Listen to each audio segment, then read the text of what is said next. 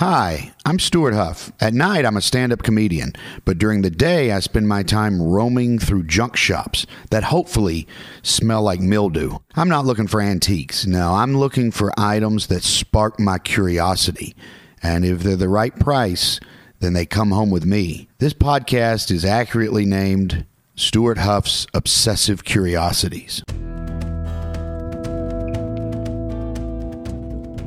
All right, here we are, another episode of uh, Stewart Huff's Obsessive Curiosities. I, I'm I, I'm learning the title. You're nailing it, man. We're getting there. Each episode I do, I'm screwing it up less and less. You're going to start to like it soon, too. yeah, I don't know. I don't know. You are. you think so? It'll grow on me. Uh, the things I like about the title that uh, appeal to me just innately are it's bad for marketing. That's good. That's Right. My my first CD was called uh, "The Pressure of Your Expectations Is Overwhelming." wow, that's bad. Isn't that horrible? That's such a bad title. It's so bad. A second, a second CD was called "I Don't Think I Believe Us." Horrible title. Uh, it's better than the first one. I like that as a track title. Yeah, that's a track title. But you should have seen the ones I uh, rejected. Oh my god! so uh, you know, uh, I, if I had a really good title for this podcast, it would go against my branding of bad. You know, I, yeah.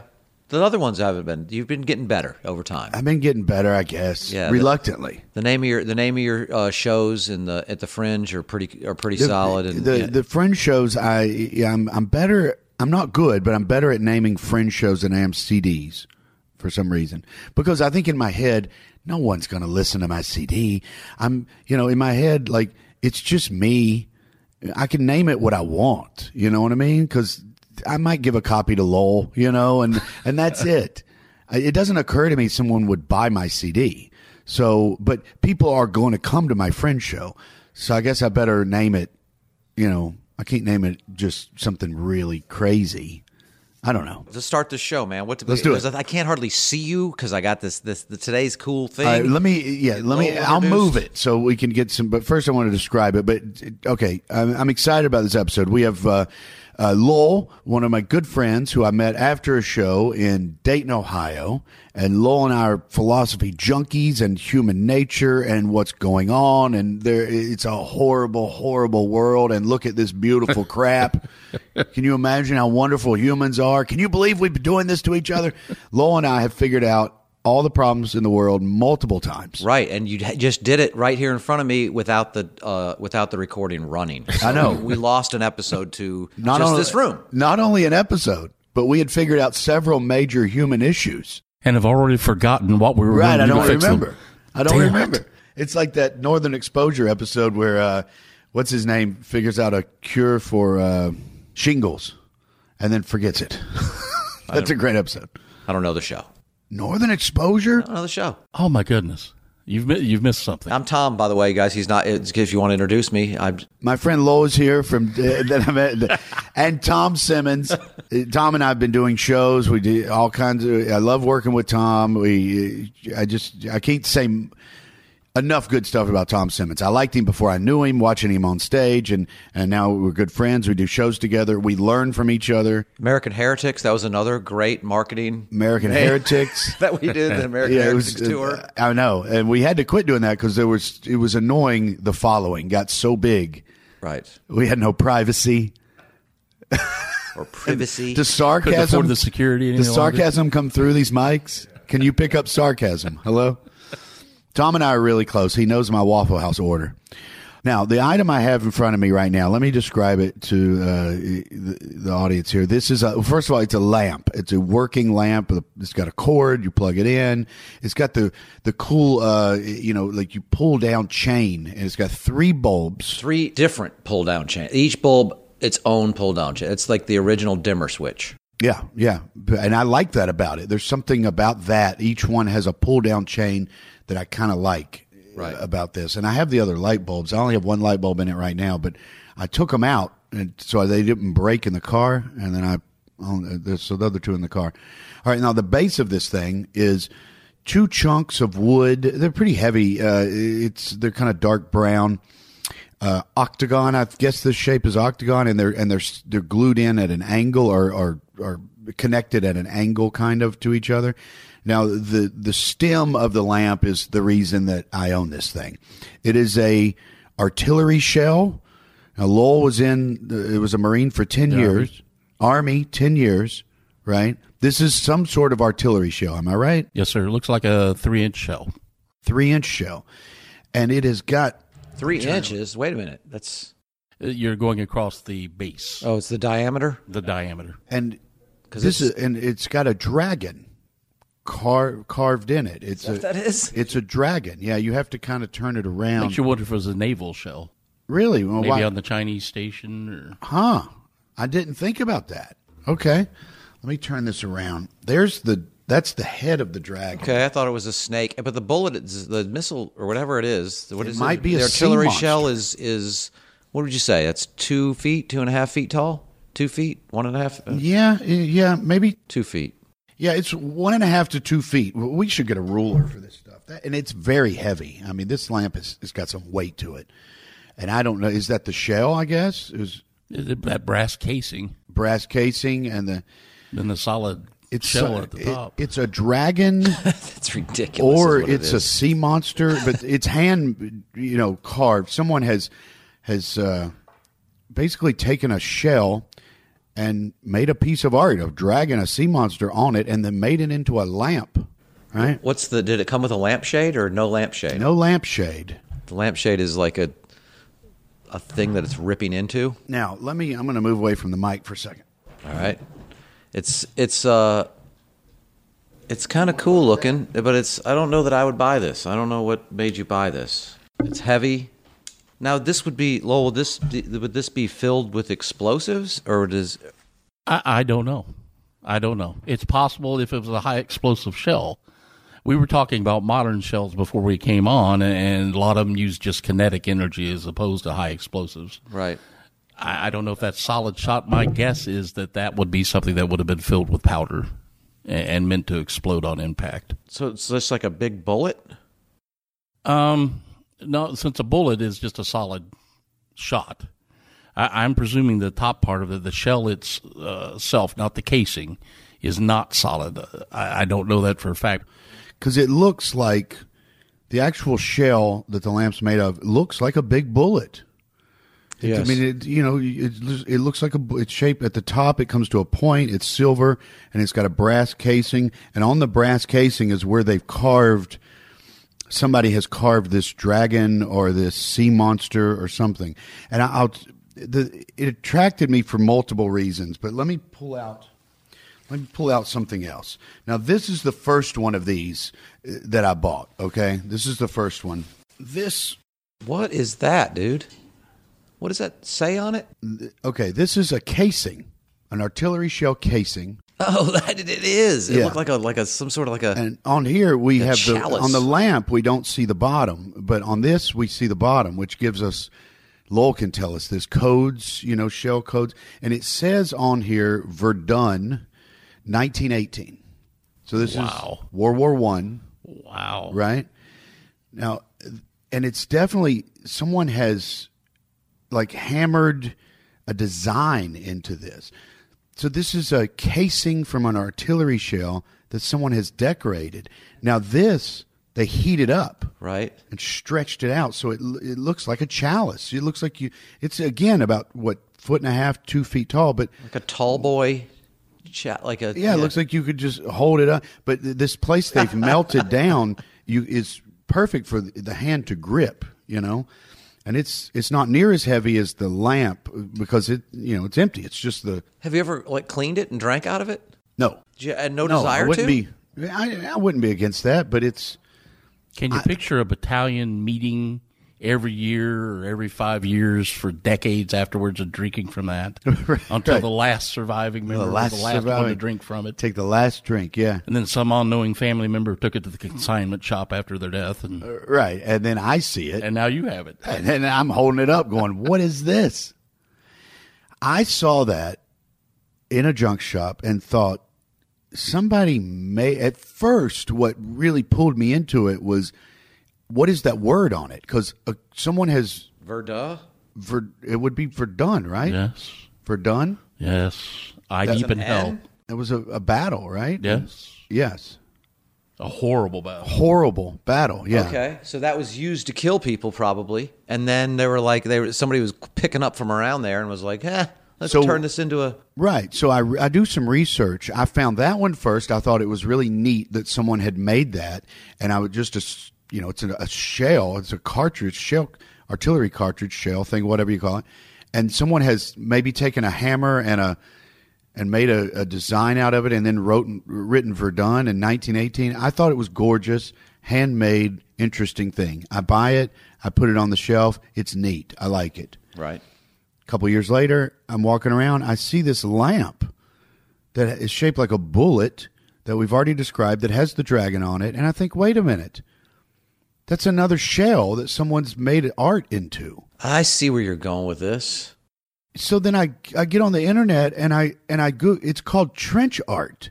Trench art. They call it trench art. Have you ever heard of that, Lowell? No. Like when you say trench art to me, I well, would think, what I've read is this, and I'm no expert. So if you're out there listening and I make a mistake, I apologize. But here's what I've read, especially World War One, World War Two. Right, that's when this trench art was really heavy. Now, there's some Vietnam stuff that I've seen, and a little bit earlier, but World War One, World War Two, where there were literally trenches. There were the men in trenches. like all quiet on the Western Front. Right, you didn't have battles 24 hours a day, seven days a week. A lot of it was downtime. Sure. You're in a trench. There are shells everywhere. Right.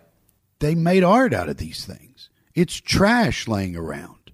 They made things. A lot of it was matchbook covers, useful things. They would your matches would get wet.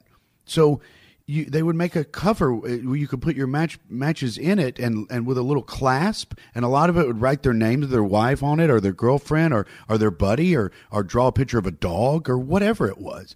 Then you'd have a little case for your matches so they wouldn't get wet. Like Some- people do with their with their phones and stuff, or their you Yeah. know, like now they have a little They have a little thing with a design, a little leather pouch for your cell phone. You put a sticker that means something to you on it or whatever. Right. You know? And some of it is elaborate. I mean, some of these guys were artists in a trench designing something that is just here, let's pull this other one out. This to me is just So, under the most horrific circumstances that you can imagine, yeah. the human propensity to make art, There you to go. create, right. To find beauty. There you go. One of the guys that helped Einstein figure out the math for how the universe works was in the front in Russia, and in between battles, battling and stuff, he did the math for two two really helpful equations that helped him Wow. prove some of the stuff he was working towards when he was working on, on the relativity. This is exactly what I like about this stuff. I mean, this is human beings on the like you said at the front on, on in a trench. They're in a battle. This is horrific gore. This is and then and then they make art. Death could happen at any moment. At any moment you could you could no longer be there. At any second, right? And this is what the human mind really reaches out. I want to create beauty in the world.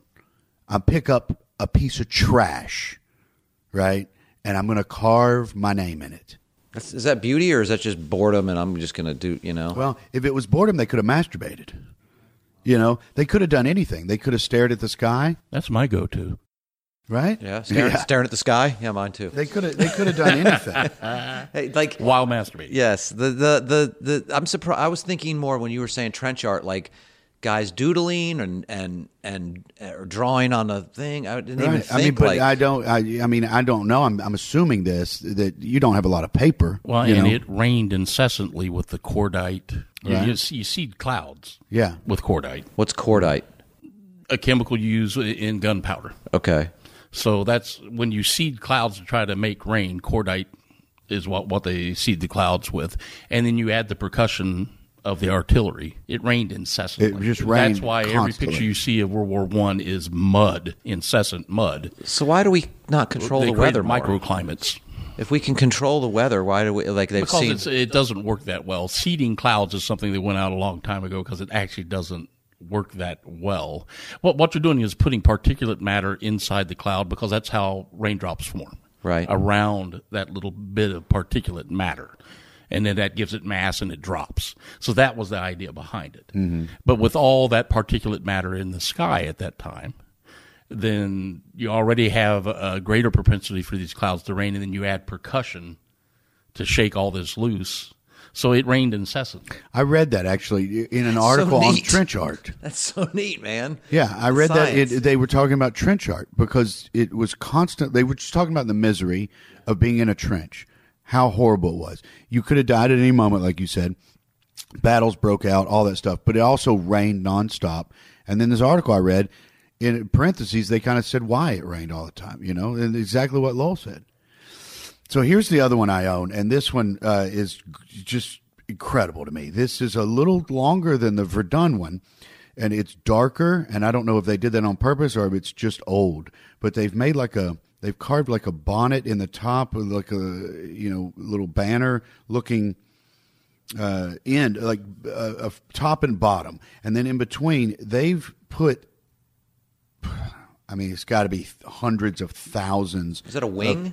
tiny little indentions in it in this to make a pattern, and then they carved a Native American. Huh. Wow. Yeah, there are no words on this one, and the bottom is also gone. The bottom of the of the shell. So they they've either on purpose or maybe that's just it blew out. Maybe the bottom blew out or something, and this is what they had. What do you mean they carved it? Like it, it looked, They, I'm assuming they used like a hammer chisel, or they could have heated it up. They could have heated up the metal. It appears to be carved in relief, right? It- like they, they've taken really- away. That's the word I was searching for. This is relief, and the same with where it says Verdun. Right. It's they they they carved it in relief. Yeah, how do you carve away the metal like in a in a while you're in a trench? I don't know. No, this Verdun is actually pushed out from the inside. Okay, so they they They've some, hammered it from the inside. huh? I never noticed that. So that Lowell. isn't carved. It's it's been hammered. so some uh, somehow. I mean, that's a This isn't. This one has the indentions uh, in the inside too. So wow. it- so we just found something out. Hell of a technique. What kind of tool do you use to I- what do you- how do be you- able to assert that kind of force in that small a space? Yeah, I mean that's two inches. You're getting of course, you have all that time yeah, and nothing else to do. right. and- There's you- bodies burning. You can go over there and melt this on. You know what I'm saying? right. So- so- Nice yeah, picture. Yeah. I just, it's like a guy's over there heating up a uh, whatever you'd use on metal. You know what I mean? Right. Like just on a big pile of burning Germans or whatever. It's just Horrible. I don't know what makes my mind say I don't know what makes your mind. I like your mind. I don't know what made it. I where Lowell's mind went is is where I think about this. Is you put a human being. You know, we have all these stories. Tom Hanks is on an island. Uh, you know, we have all these a lot of great literature through time. The only human left. You you put a human being anywhere, and they are eventually going to make art of some type. They're going to create something. You know, I think it's innate human behavior. Yeah, has that been a theme that you've had before? Like, Yeah, that- I had a bit on this on one of my CDs. oh yeah, yeah, yeah, yeah. My my uh, the bit that I did on one of my CDs was it became uh, just looking around. It's hard. It's very difficult to find an object, a man-made object. Okay, something we created that doesn't have some sort of art That was a great bit. connected to it. Yeah. And I, my definition of art is is large. You know, like this stuff that these men have carved out of these artillery shells is art. I mean, this is you know they took time and effort and they had a vision in mind and they created something that was meaningful to them. I assume you know, but to me, it's also art if you if you make a sign for your yard, let's say, and you decide, you know what, I'm going to make the edges curved. I like a curved edge. There's, you could have just cut out a piece of wood and wrote Tom on it, but you thought, eh, I'm going to take the extra time because I like curved edges. That's art. Anything you've done out of aesthetic where you just say, I like it like that. An embellishment that's unnecessary. It's unnecessary, right? Serves You- no practical purpose. you go outside of your home, you walk downtown, you go to a coffee shop, whatever. Stop and look around at your environment. almost everything you see in front of your eyes, we've added something to. We've put a color on there that isn't necessary. We've made a gutter. uh, You put little flowers on the end of a gutter. What's the point of that crap? You put little flowers on a gutter. Who? What? You you want the birds to enjoy it? I don't. Who's climbing up to look at a gutter? But we do this kind of craziness, you know. It's beautiful to me. It's one of the things about human beings that constantly gives me hope. Is that men in a trench could sit down and create something like this, you know, and then care so much about it that I'm assuming this too. They're going to wrap it up, put it in a backpack, and bring it home. They didn't toss it. You know what I mean? This, you, I'm assuming this. At least some of them brought this. You don't make a lamp in a trench. He carved that and then brought it home and constructed it into a lamp. Am I right or wrong? No, I think you're absolutely right. And and one of the things that speaks to this is any group trying to assert its will over a people or another group invariably tries to control the art. Hmm. Really? Think about it. What has ISIS done any place they've gone? They've destroyed ancient temples, ancient art. Mm-hmm. Yeah, the Taliban early on in the 2000s was was destroying those big, those huge Buddhist thi- um, that have been there carvings into the yeah, beautiful little gifts to the world, and they're destroying them. right. um, what, what's one of the hallmarks of what we would call the Dark Ages? The church controlled art. If the art wasn't about baby Jesus, you couldn't make it. If it was secular, you weren't allowed to make that art. So what art like what art was made in that time? Like what that's sort of from the trenches too. Like you're Lots not allowed to make art. Do what was? There are lots, lots of pictures uh, of the Virgin and Right, various yeah. saints, and or and then you come all the way to modern times. The Soviet Union, the art had to be about the proletariats Mm-hmm. conquering But then what was the under the was there underground art like the like like like there's this invariably. like yes, Yeah. right? Like there's a suppression of art. So where does that what does that what art does that create then out of that suppression? Like is that I, I mean I don't know art. So I don't know. I don't know that much. So when you uh, yeah, when you go back through time as an artist, is there in those time periods is the art of the sort of of the proletariat the art that sort of survived through time and that people look at as great art, or is it the underground art that was sort of suppressed at the time that is now like oh this is what art was of the time? Fantastic question.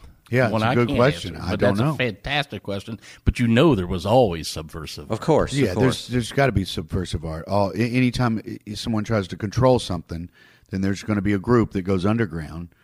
I'd be interested, like through time, like if the sort of whatever the Da Vinci's that worked for the kings ended up being the top guys, or if it was that suppressed art through through time, which one Yeah. which one endured?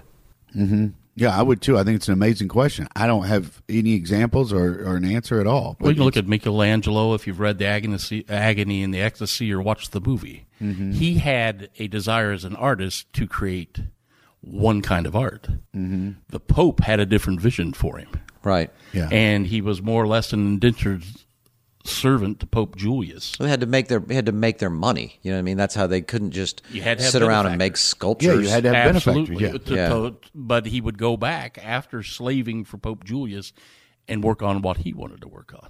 right. yeah, In, and I have in friends. what time he had to himself. you know, I it's just I, I mean, we all as comics we know this. You you know you you don't want to go on the cruise ship, but it's good money. Right.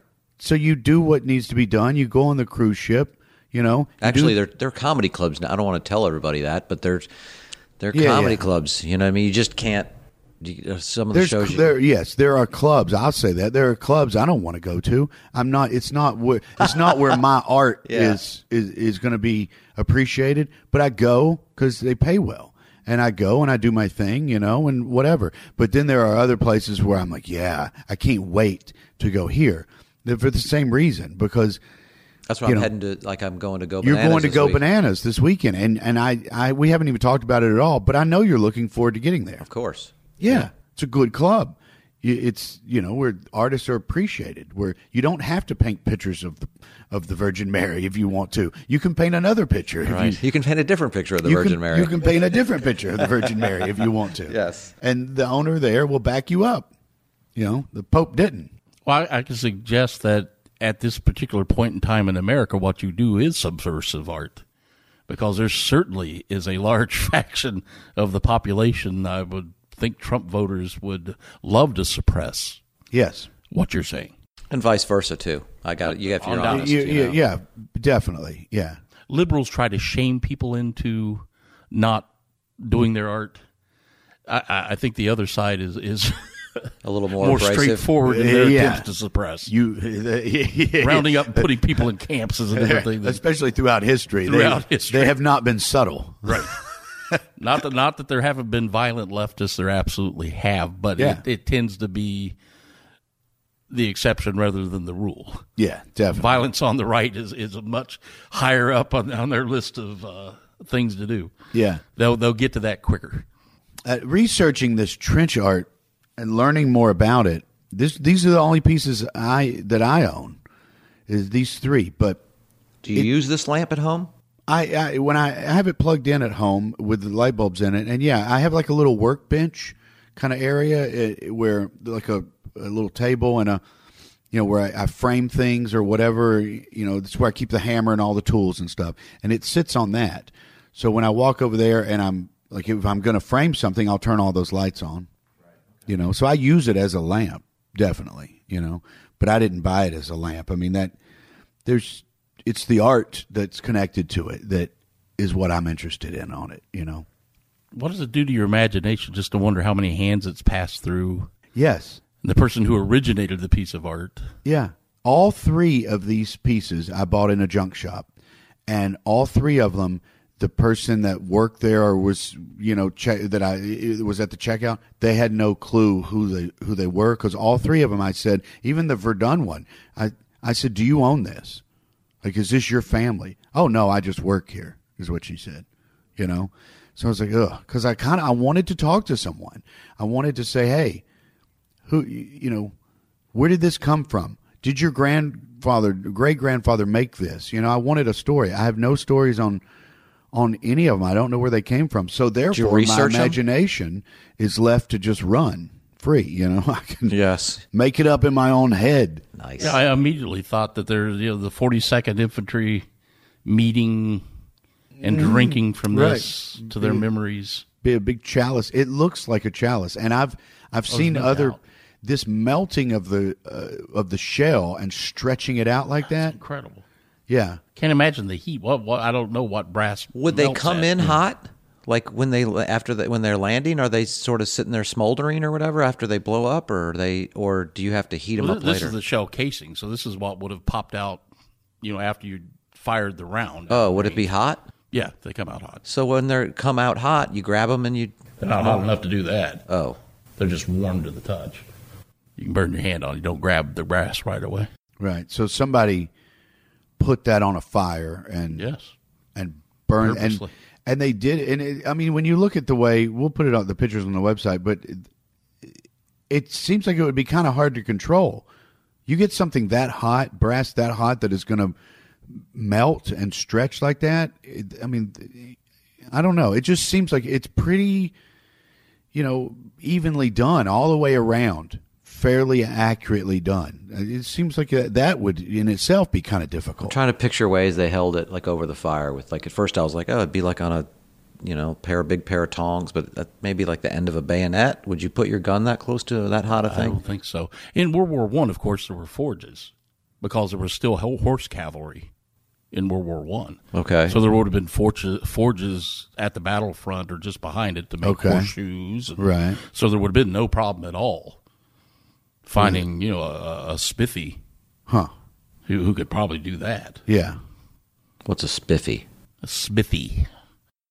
the what he's saying is like you you would have a tool that you could Okay. actually like you said like big tong the tool that you could hold into the fire right where you would make the horseshoe you know or whatever was needed so that would be around and that's world war one i don't know the where the indian i don't i don't have a clue what war that was from or the, or the lamp you know but uh, the more I researched, the ones that that have a bottom, like the the numbers on the bottom of the Verdun one, tell like someone like Lowell who knows, they tell you information. So It they appears can, to be a 75 millimeter shell. That's all I can take from that.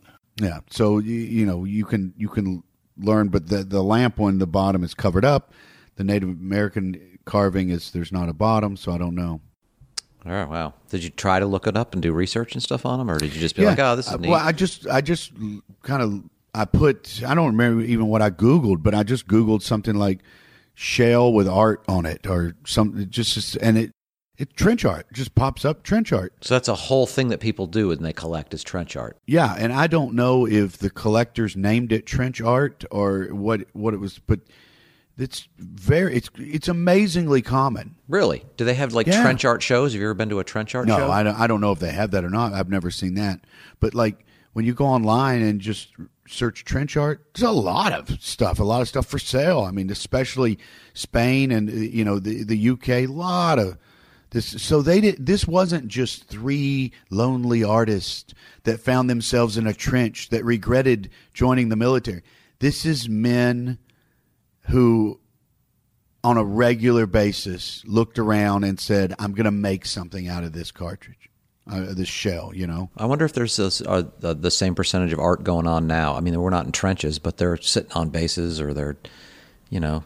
I don't know. I mean, does the culture support that kind of leisure time activity? There's so many other things to fill our time now, and even troops in forward deployed areas have iPhones. Yeah, they do. and things that that would take up mm. their time that might preclude that kind of just like it does in, in the rest of society now. How many people are just sitting around taking the kind of time it takes and the time commitment to make art? right? I don't know. It's- unless they're compelled to do so. They're true artists. These may these are probably not people that ever were going to be artists for a living. Right. I don't. It doesn't seem that way. Circumstance made them artists. Yeah, exactly. I mean that they're well done, but that I don't. I don't look at that and think, "Oh, that's a future Picasso." I mean, that's someone who wanted to write Verdun because they were there and they wanted to remember it and the year, you know, and they just made something And you may die at any moment. at any moment. And this Y'all are some Welcome to the like- show of doom and gloom. You could die at every moment. You said it first. What are you talking Right, about? okay, sorry. I, just, you said it first. I forgot. I there's a An uh, uplifting message for the listeners. there- there's a uh, this always cracks me up. Tune in There- next week unless you die between now and then. Well, I, th- I I consider that not worth saying, but it's obvious. I mean, you, do we have to repeat that to the listeners? Your we only don't reason not to you- listen is if you die. Yeah. There's a, a rock in Kansas that I visit whenever I'm going through. I forget the name of What? the town. I'm listen to this. This is beautiful. One of my favorite. Uh, Rock. There's a rock. It's a boulder. Technically, it's larger. It's a boulder, and it's in a cage. They have a boulder in a cage in Kansas. What in Nothing more Yeah. dangerous than a boulder running free. Ah, it's right. Are they worried about it escaping? They can't just put it behind Here's a the gorgeous roped story. area. I love standing there. There's actually two places, two of these tourist trap places that I like in the same town. I'll remember it in a minute. The name of the town in Kansas. This rock that's in a cage, and that is what they call it. Rock it's a, a cage? It's a rock, in a cage. It has like Native American uh, writing on it. Old, old, old, right? And I, I think it's Native American. I'm not sure, but it's got old, right? And so they had the boulder there. You could visit it. And then kids started graffitiing the rock. So then they put it in a cage so the kids couldn't write on the rock that had been written on, you know, which I just think is gorgeous. I don't care who you are, Native American. That's graffiti. What they did, they wrote their names on it. They, you know, who we don't know what it says, but they wrote something on it. Right. And then kids came along and wrote something on it. We just don't consider what they wrote as important as as what the Native Americans wrote because it's not as old. right. But you give it 300 years, and all of a sudden, Metallica is going to mean the same as I Love Sue or whatever the Native American person wrote. Right. You know what I mean? Right. Like it's we we put our names on shit. We climb up on water towers and write "Lowell loves Donna." What? Why'd you need to do that? Who? What, you could just tell Donna. You've done that? I don't. I'm just. We- I'm just. a- actually, there is a water tower story. wow. when we were graduating from OCS, we got extremely inebriated. I was a part of a little group of guys called the Gang of Four, and we went to the base water tower. You know, every base. How many of every you were, army how many of you guys were in that group? Uh, actually, four. Even though we were in the military, we could count. Okay. so on a, on on a theatrical night, it looked like a movie night. Thunder, lightning, and we're drunk. Uh-huh. And two guys ascended and put our class numbers on in, in huge letters, and we used duct tape to do it. Re- So that the next morning's formation, they were checking everybody's hands for paint because they presumed we'd painted it. Oh wow. And we kept walking to the back of the line because they're looking at us. They're, they're presuming we've done it because we've been caught doing many pranks up to that point. Right. And then they get to us. They're horribly disappointed that there's not paint on our hands. That, that- what? Did they could they ever prove it? Never could prove it. Did Never you- Could prove it. I, I being- did get tr- pulled up to the colonel's office by uh, a fellow who eventually became a uh, major general. Right. At the time, he was just a major. He said, "Oh, Lo, I can't do anything for you this time, buddy. They caught you. The the colonel's just mad as hell, buddy. I don't know if you're going to graduate or not." He drives me up there, and I walk in, and all they did was have me sign uh, uh, a pay voucher. And he's in the door laughing, just laughing his ass off because uh-huh. I pulled several pranks on him. So this was his ah. prank but I happen to know that he had a very jealous wife. So at graduation, which was a couple days hence, I got a very pregnant special uh, specialist for to walk up and look at him and go, "That's him. That's the son of a ah. bitch." so I did get the final laugh. Yeah, That's beautiful. great. I love that. They should have Now, just assigned you guys to go up there and pull it down. If they knew you did it, they should go up there and take that down. They they couldn't prove it. But but it doesn't matter. They could still assign you to take it down. Well, they could have. right? But we were officers. Uh, right, what, you, what, what you're saying is let's just all Pretend- not let's just all know who did it and not say it and now I'm ass- I'm assigning you four to go take that down. But my question is why why take it down? Oh, they left it up through graduation. Everybody, Oh, everybody was. Everybody enjoyed the joke. Yeah, I don't I don't understand this I guess it's like suppressing the art. Like I mean, I've seen graffiti that is incredible. It's it's it's amazing. And I've seen some that I I hated. It was horrible. But it's all art. No. Yes, whether I liked it or didn't like it, I'm not the judge of art. I'm the judge of what I like. Well, some people are specifically making art, and some people are just like, I'm gonna, I'm just gonna mess this thing up. And How do you mess something up? They're just spraying s- paint. Out. They're not like I'm gonna go here and paint my tag. They're just like, you know, "Ugh," spraying for the just to. If you wanted to mess jerk. something up, I think a hammer would do a better job. Eh, I'm just saying, you can tell some of it's just not an artist. I think all graffiti craft. has a. I think all graffiti has a, a an aspect of it that is like the joy of vandalism. You know, there's an aspect in I'm gonna I'm gonna spray paint my name on a box car, You know, and then it's going to be hauling ass across the country. It's going to say Devon on it. But that's you know? not art. That's whatever. just I have. I just want to put my name on I something. think that's art. I would. I don't. I'm not saying it's high art. I'm not saying it's Mozart or something like that. It's Mozart. I'm not. Yeah, I'm not saying it's gorgeous Van Gogh. I. I'm saying that an animal, raccoons didn't write their name on a boxcar. Giraffes don't do that. Human beings, why they? You know, Tom got hit by a car. Okay, I'm going to tell the story. Okay. Tom got hit by a car two weeks ago, and yeah, and it is amazing that he's fine. The, the, every he, everything's fine. He's got a little sore knee, you know, a rib might be broken. There's a little pain there. That's right? not everything fine. That's, that's no, but you got hit by a you got hit by a car. I got pain and suffering. I got to call. I got to call Daggett. Well, oh, yeah, I'm sorry. I got. I'm sorry. Tom got obliterated by a vehicle. I'm sorry. You're right. You're right. That's another friend of mine, Tom, that had no damage No, at no, all. go, go ahead with the story. Tom, he's not the same guy that I knew before the uh, car Did you wreck. see me walking up the steps? It There's like, definitely oh, why I was help carrying you. Yeah, of course I saw you. There's a neck injury. There- It's it's he's he's missing a hand, and oddly, he, he gained a foot. There's like three feet, and one hand now. He's I've put on 13 pounds. It's been uh, awful. yeah, it's been horrible, and you shaved, and that's so that's mental. Um, anyway, okay. Tom got hit by a car, and he said this to me, which I thought was fascinating. He's laying on the ground, right, and he's disoriented, and what, what was it my fault? What's going on? What just happened? You know, all that stuff, right? The world just got all jumbled around, you know, all this, and a, a girl. Tom carries around this notebook with him incessantly wherever he goes, and he writes his little thoughts in it, and he doodles in it, right? And she came over and handed it back to him Yeah. and said, "I like your doodles." Right? That's Yes. what she said. She's like, oh, I like your doodles on here, and I was you like, like your doodles. and I, something about that cheered me up. I don't know why. I was like, I just, That's a neat thing. yeah. It's like, why would she notice that? That's interesting. Like, well, all these people are, are around you. Like, are you okay? Are you okay? That's that adds to the the craziness of the situation. And one girl handed you your notebook and said, "I like your doodles." That's a human connection. That's I, that's not. Oh my God, what happened? Ah, fire ambulance! Ambulance is crazy. Fire. One girl looked at you and said, "I like your doodles." Right, right. You know. I can. I, I like that story. I remembered it. You told it to me 48 hours ago. yeah, it's yeah, it was. I, it's kind of sticks with me through the thing. There was a, exactly some of that screaming that you're talking about, and she Sure. was one of them. But then later, like they're just standing around, everybody's giving their things to the cops and blah blah blah. And yeah, it was kind So of. let me ask you this: Your little doodles is that art? I guess so.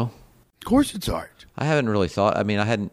I didn't. I don't. You don't really think about it that way. It's just doodling and draw. Yeah, but some of it's like, uh, I want to try to draw this thing that I'm looking at in a book or whatever. Yeah. Right. And it, it's art. I mean, now you can get into the argument of, uh, you know, is that a good movie? Is it a bad movie? Is it an art movie? Is it? Different discussion. That's a totally different discussion. Whether something is good or bad, quality or not quality, is a completely different discussion than the base need. And I'm calling it a need because it's everywhere. It, it seems obvious it's a need for humans of all stripes, all colors, war, you know, whether you're a, a guy in a trench who's lonely, missing people, or you're a kid who's feeling rebellious with a, a can of spray paint Right. there's not that much of a difference to me. Human beings have a need to yell, I'm here, I'm doing this, blah blah blah. If you want to mess a boxcar up, you can set it on fire or you can crack you can take a sledgehammer to it. But they painted something on it. You're right. You know, people. Yeah. To to make to yeah. You're right. They're you're right. You could easily just take like a crowbar and be like, look at that art. Yeah, And I mean, not you could they're doing. destroy it physically, and that's a release. But they didn't do that. They people all over this country are, and then you know, making these weird, sometimes gorgeous, sometimes offensive, sometimes ugly graffiti on boxcars or, or wherever, and then authorities are coming by and cleaning it up, quote unquote, cleaning it up and covering it up. But you, you're that's a that's a waste of time because you're never going to stop humans from riding on the rock. They're always going to ride on the rock. You can put a cage around it, and they're going to figure out a way to get in there and ride on the rock. Right. You know, Is that in every culture, riding on the rock, or is there? If that was in Spain, would they have to put it in a cage, or would people just be like, "Yeah, you know, we probably shouldn't write on that rock? Or Uh, you know what popped in my head when you said that? There was some David Sedaris story somewhere where when he moved to France, uh, he was shocked that, and I hope I don't get this wrong, that the soda machines were not vandalized because he grew. He was used to living in New York where they're all like someone's tried to crowbar in, someone's broken it, someone's written their name on it, blah blah, whatever it is, you know. And he was just like, "Is that an American thing that we just have to?" ruin everything Right. or is it because he's walking around paris you know not a small town paris and noticing that these vending machines and soda machines are clean you know i don't know that i don't know the answer to it but that david sedaris thing popped in my head when you said that is an american thing to write on the rock. I would say it's not. I would say it's a human thing. And i would say it goes back to you know at some point a caveman uh, looked at a stick and made something out right, of it like that great caveman art that they found to like prove men men were artists, like from the beginning of That- mankind. and- that's breathtaking Right, and that Ca- would- that might know- have just been some kid that got in trouble for writing on the walls. They're like, They- "You just ruined our walls, son. Yeah, it could have been. You're grounded for as long as that stays on the wall." right. he's, he's going, it's art. And his dad's like, that's not art. You don't even know what art is. That don't look like a buffalo to me. That's like a that's like a bull with a boner. That's just you being dumb. right. And love now it. we're like, That's oh my. God, look at this. It's I the love it. proof of art. That's So- one of the things I'll, I'll say this real quick, Lo. That's one of the things uh, that if I had money, I would seriously. One of my dreams is if I had money, I would have one of my rooms. I would bring in an artist and have them convert it into a cave with cave art all over. There's something about sitting amongst cave art, that primitive, beautiful, simple, gorgeous thing that just humbles me, makes me feel real small and and important at all at the same time. Something about it. That's an interest. That's I. I don't know. That just gave me like a. When you said that, I was like, oh wow, like that's like one of those ideas that you hear. You're like, oh, you shouldn't give that away. Like that's a cool idea. like That's a I'm cool surprised idea? that you don't see that. Okay, we're gonna edit that out No, because no, I'll no. keep it. I mean, you can't make money. You can't. You can't make money off Find that. somebody who does Right, right. petroglyphs. Uh, yeah, Yeah. I But that there's, seems- somebody, there's somebody somewhere who probably specializes. There's gotta be. recreating petroglyphs. There's got to be an artist. If you had the money, like you said, okay, I got a hundred grand for this. Uh, I'm going to give you a hundred grand, and you like make this room first of all into a cave. Second of all, with you know, and then second of all, I want you to paint that cave just like okay, you know, the art with buffaloes and the handprints and the whole the whole thing. There's got to be an artist that would be like, oh, I would love. Somebody's done do it in that. like for basically for a movie set. They've had to do paint sort assume, of that. sure. So, I would assume, yeah. Huh? If I had money, that's one of the things I'd do. Bring what were you going to price down say, a little Lowell? bit, dude. So if all art, and I don't know if you agree with this or not, if all art is an attempt to communicate, all art, mm-hmm. whether it's offensive to you, whether you find it attractive, it's somebody communicating something. How much of you that do you think, and, and what makes me think of this are these shells. How much of you do you think that is motivated by our sense of mortality? That we know we're finite. But creating art extends our lives. You know, my I would say this, and and and uh, if you ask me again this in eight months, I might have a different answer. But my right now on the fly is a hundred percent of art is about we know we're we're gonna die. I would say that's at uh, I would say a hundred percent of it. Back to the macabre, Tom. I don't. I. You disagree? I. I can't see how you go hundred percent on that. Like, what just would you What would you say? Ninety nine point eight. how much of that thought goes into any joke you write? No, And- I'm not. I'm not saying thought. I'm not saying thought. I'm saying It may not be on a conscious no, level. yeah, you know deep down that you're getting closer and closer. You know, so I'm going to take this spray paint and I'm going to climb up on that ladder and I'm going to spray my name on this damn overpass. Maybe. I think the You know? older I get, the less I care about leaving a legacy. You know what I mean? Yeah, I used to think like look I at- got to change the world and I got to make an impact and I got Yeah, but if you look at a lot of what we're talking art, it's a lot of kids. Not a lot of not a lot of fifty year old men dragging the ladder out to write to to write. You know, uh, Catherine You is said uh, Catherine art. is beautiful. You said there was all not a lot of fifty year old men that are climbing up on the on the overpass, hanging upside down. You know what I mean? Writing Sharon is. Uh, but you know. maybe they're doodling. That's you know what I mean. You just yeah, said that was you, art. you've gone from this huge thing to doodling now. Right. You know. So it's not about like you got to. I don't think it all comes from. I don't. I just. I, Oh, would- I think- maybe deep down somewhere in us there is, is that, but No, I think what the, here's the thing where you and I aren't, aren't exactly on the same page right now is I'm not talking about Tom's going to doodle a hot dog while, he's writing these jokes and eating a hot dog, and he's I'm not talking about that's not well, not what I'm talking about. What I'm talking about is why do you ever doodle? Why do you do anything artistic? You it's meaningless. All you have to do is wake up, put food in you you know, and subsist. That's it. Art has nothing. It doesn't add any time to your life. It's a meaningless activity, but everybody does it. Salamanders don't. Lions don't. You know, the other animals don't do this. We are aware at some level that me, this little tiny me, is not forever. So there's got to be more than just putting oatmeal into my mouth and procreating. There has to be more than that. And that's one of the ways that we're we're kind of yelling. Art is like yelling, like I'm here, you know? I'm not talking about just the actual activity of I'm going to take a shell and carve Verdun in it. I'm talking about the reason that humans have a need to do anything like that at all. That I think I'm going with 100% we know we're going to die. How about it also imbues meaning where ultimately there may be no meaning at all? We're creating meaning because we have a need to feel like it has some purpose. Hmm. There's some meaning. Yeah. Creating art is a way of sometimes saying this means something.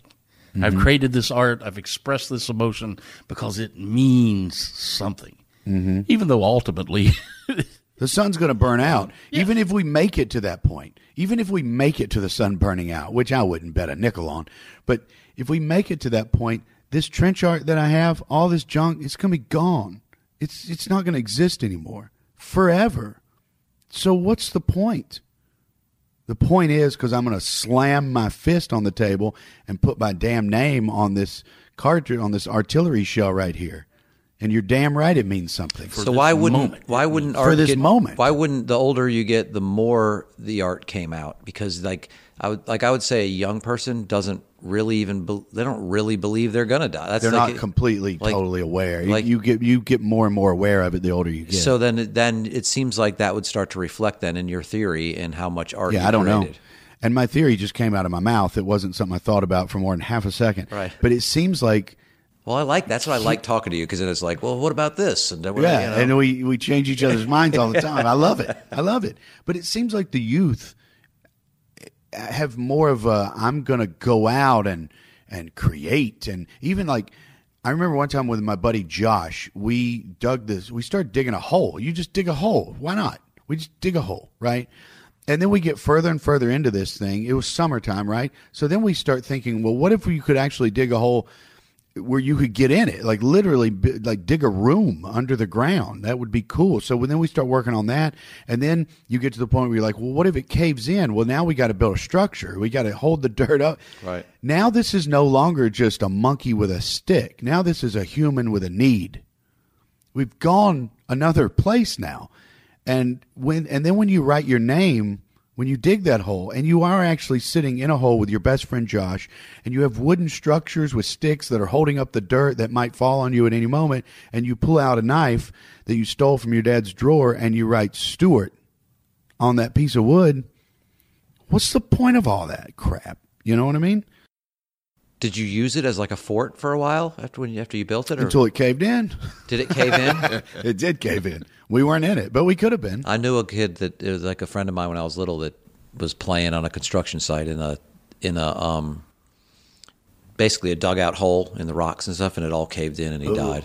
Ugh. That's, suffocation would not be a good way to go. Hopefully, one of the rocks hit him. Yeah, hopefully. Yes. Hopefully. Why does this this Yeah. podcast we always go back to dark? Yeah. But d- when we say dark, don't we mean honest? well, and we're talking about art, and, and art ultimately is about our condition, and one of our conditions is that we're finite. Mm-hmm. I, I really think that's a huge driving force. I, I really do. I think it's what compels us to create. I'm here. That that statement that I'm here, that I've been here, and that hopefully I'll leave some memory. And as I'm getting older, and I'm older than you fellas, so there is some thought to me that there's something more I want to leave. There's something I want to leave as a legacy uh, at some point. And I know it, it's meaningless because eventually, like you say, the earth will be subsumed by the sun, and all of this is temporal. Right. But in that brief blink of an eye that humanity exists, I, I want to be a part of it. Yeah. I want to be remembered. I want to think that my descendants, 200 years from now, will have some reason to remember that I existed rather than just, you know, there, there had to be some guy before me. Right. Well, all the all t- all today we've been talking about this bizarre. Yesterday we're in Frankfort, Kentucky. Ross, a friend of ours, tells Lowell about this crazy political story that happened here, where a guy, uh, a, uh, a, a politician, was shot in 1900. Right. Lowell goes home or goes back to the hotel last night. Calls your uncle, My uncle. your uncle, who was in Kentucky politics, Right. gets the whole story. Right. These are people that are gone Right. and we're talking about them here and interested. And it, you know, I think there is something to that, Tom. I think there's something to. We're assuming that warthogs don't know that it's going to end. Right. You don't think a salamander's like, you know, look, I'm looking around for like a blue plant because he's like, I look really good in blue. I'm going to run over here. Ooh, look at blue, you know? oh, I can do blue. Cool. I'm going to run over here and do red. You know what I mean? You don't think that crosses their mind at all? I would love. It would make me happy if they did. It would make me happy to think that animals have that level of consciousness that they're. But I, you know, we don't see it. We don't know. We can at best we can say we're hopeful. We don't know if they do or not. Elephants cry. We know that elephants cry. You and know, they mourn their dead. And they mourn their dead. and they go back and visit where the dead and touch the bones and remember. Yeah. and- So we can pick up these clues and we can say, yes, this is a you know, a being that has some level of emotion to and we can, you know, and we can treat them as such, right? Whether a salamander is waking up going, "Ah, I can't wait for spring cuz I look great in green." Yeah, right. Yes. God, fall gets on my nerves. I don't like fall. I'm get not this a dark. rock. I look all rocky. I can't, Look at me, look at me. It's not God, my I- palate. yeah, right. I would love to think that salamanders live like that, but we have no evidence whatsoever to back that up. You know, But he does know. Oh, if I if I'm green right here, I, I can eat better today. Like Maybe, oh, but- cool. When I'm blue, I like that kind of food. but the the the, the word the, the word in question is no. okay. Does he know, or is it just Operant conditioning. More Yes. because in the past when he's been in that spot, he got more food. yeah?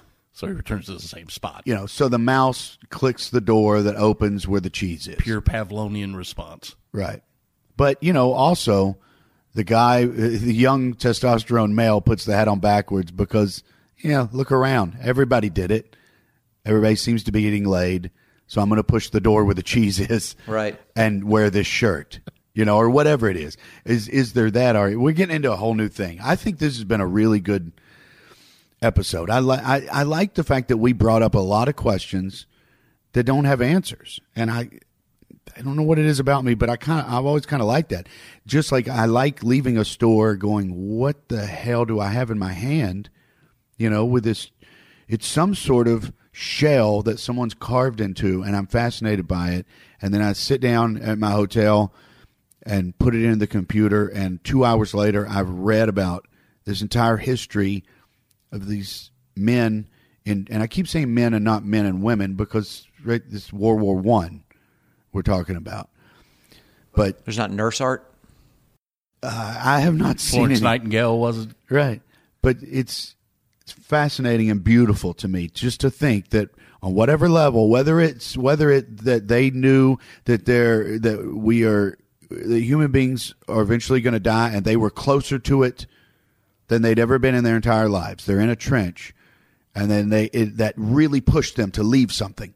I want to make something now because I don't know if I'm going to make it through the night or not. Okay. Whether that's the reason they did it or they just did it out of boredom or distract themselves from the or to distract themselves or to to remember this time with their whatever reason i do feel confident in saying this human beings are artists all it's part of us it's part of who we are and it gives me hope thank you guys for being on this episode today Stewart Huff's Obsessive Curiosities is an on tour production. Matt Holt, producer. Matt Holt also wrote that sentence. If you want to support us, please rate and review us on iTunes. Anything you do is greatly appreciated. You can visit our Facebook page also at Stewart Huff's Obsessive Curiosities. We'll post items of interest there, and you can chit chat with other obsessives. I even stop by from time to time to see if I can buy anything from anybody. I've been Stewart Huff. If you've liked my obsession as much as I do, thank you very much for listening to me.